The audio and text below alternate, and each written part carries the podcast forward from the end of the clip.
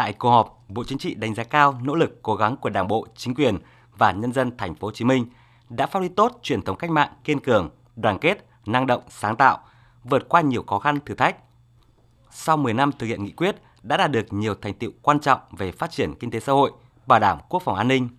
Theo đó, quy mô kinh tế thành phố năm 2020 tăng gấp 2,7 lần, GDP bình quân đầu người tăng gấp đôi so với năm 2010. Kinh tế thành phố tiếp tục đổi mới mô hình tăng trưởng, cải thiện chất lượng phát triển trên nền tảng ứng dụng khoa học và công nghệ, chuyển dịch cơ cấu kinh tế đúng hướng, tập trung vào các ngành công nghiệp, dịch vụ và nông nghiệp công nghệ cao. Thu ngân sách nhà nước hàng năm trên địa bàn vượt kế hoạch. Các lĩnh vực khoa học, công nghệ, giáo dục đào tạo, y tế, văn hóa, thể dục thể thao đạt được nhiều kết quả tích cực. Công tác bảo đảm an sinh xã hội, tạo việc làm, giảm nghèo bền vững đạt nhiều kết quả. Đời sống vật chất và tinh thần của nhân dân không ngừng được nâng lên. Bên cạnh các kết quả đạt được, Bộ Chính trị đã chỉ ra những hạn chế yếu kém như chưa khai thác tốt tiềm năng lợi thế phát triển của thành phố, tốc độ tăng trưởng kinh tế chậm lại so với giai đoạn trước, năng lực cạnh tranh quốc tế còn thấp, môi trường đầu tư chậm cải thiện, liên kết vùng chưa đạt kết quả thực chất, vai trò đầu tàu, động lực tăng trưởng kinh tế của cả nước giảm sút, chỉ tiêu thu nhập bình quân đầu người không đạt, công tác xây dựng chỉnh đốn đảng, hệ thống chính trị và hiệu lực hiệu quả quản lý nhà nước có mặt còn hạn chế, yếu kém. Tổng Bí thư Nguyễn Phú Trọng lưu ý. Nhưng mà lưu ý nhiều đồng chí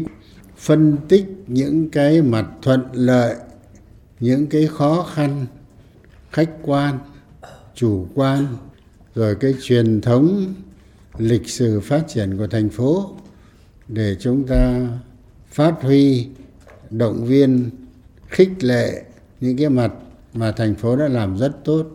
Biết bao nhiêu bài ca đã nói về thành phố rồi thành phố được duy nhất là thành phố trong cả nước được mang tên chủ tịch hồ chí minh. Cái định hướng sắp tới, quyết tâm xây dựng một cái thành phố mạnh mẽ hơn nữa, toàn diện hơn nữa,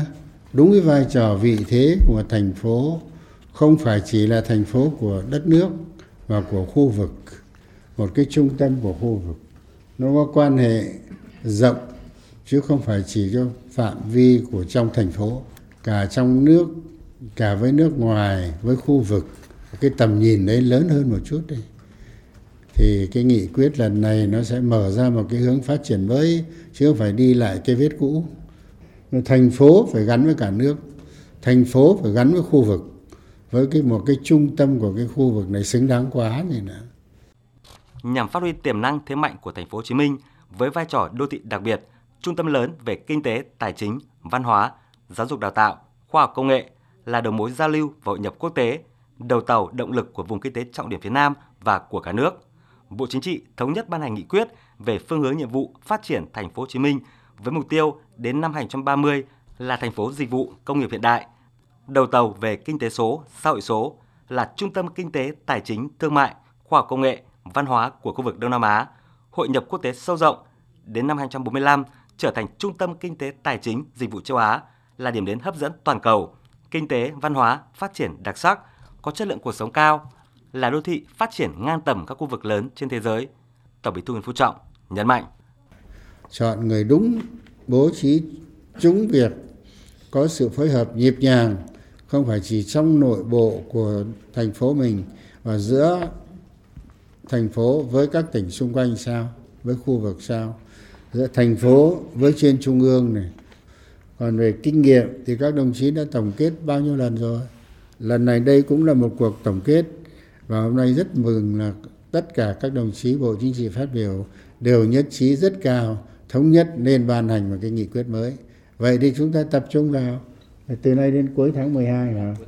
Là triển khai thực hiện cái nghị quyết này hay là mở đầu cho tháng riêng ừ, năm tới là bắt đầu thực hiện một cái chương trình kế hoạch 5 năm sắp tới. Ví dụ thế. Rồi 5 năm chúng ta lại kiểm điểm lại xem có làm được không. Anh nào làm được thì thưởng. Anh nào không làm được thì phạt. Lúc bây giờ nó rõ ràng, minh bạch ra. Nhưng muốn thế thì phải đề ra tiêu chí thì mới thưởng mới phạt được. Đổi mới cái phong cách và phương thức lãnh đạo này. Theo tôi nghĩ qua cuộc họp hôm nay mà chúng ta có một cái cảm hứng mới, nhiệt tình mới, quyết tâm mới thường vụ thành ủy phải là khâu nòng cốt trung tâm đoàn kết với nhau thật là chặt chẽ phối hợp với nhau thật nhịp nhàng. Rồi có cách thức làm việc như thế thì chắc chắn là thế nào thành phố ta sắp tới cũng sẽ có cái bước phát triển mới. Tôi tin là sẽ tốt. Và công việc tôi tin là chạy.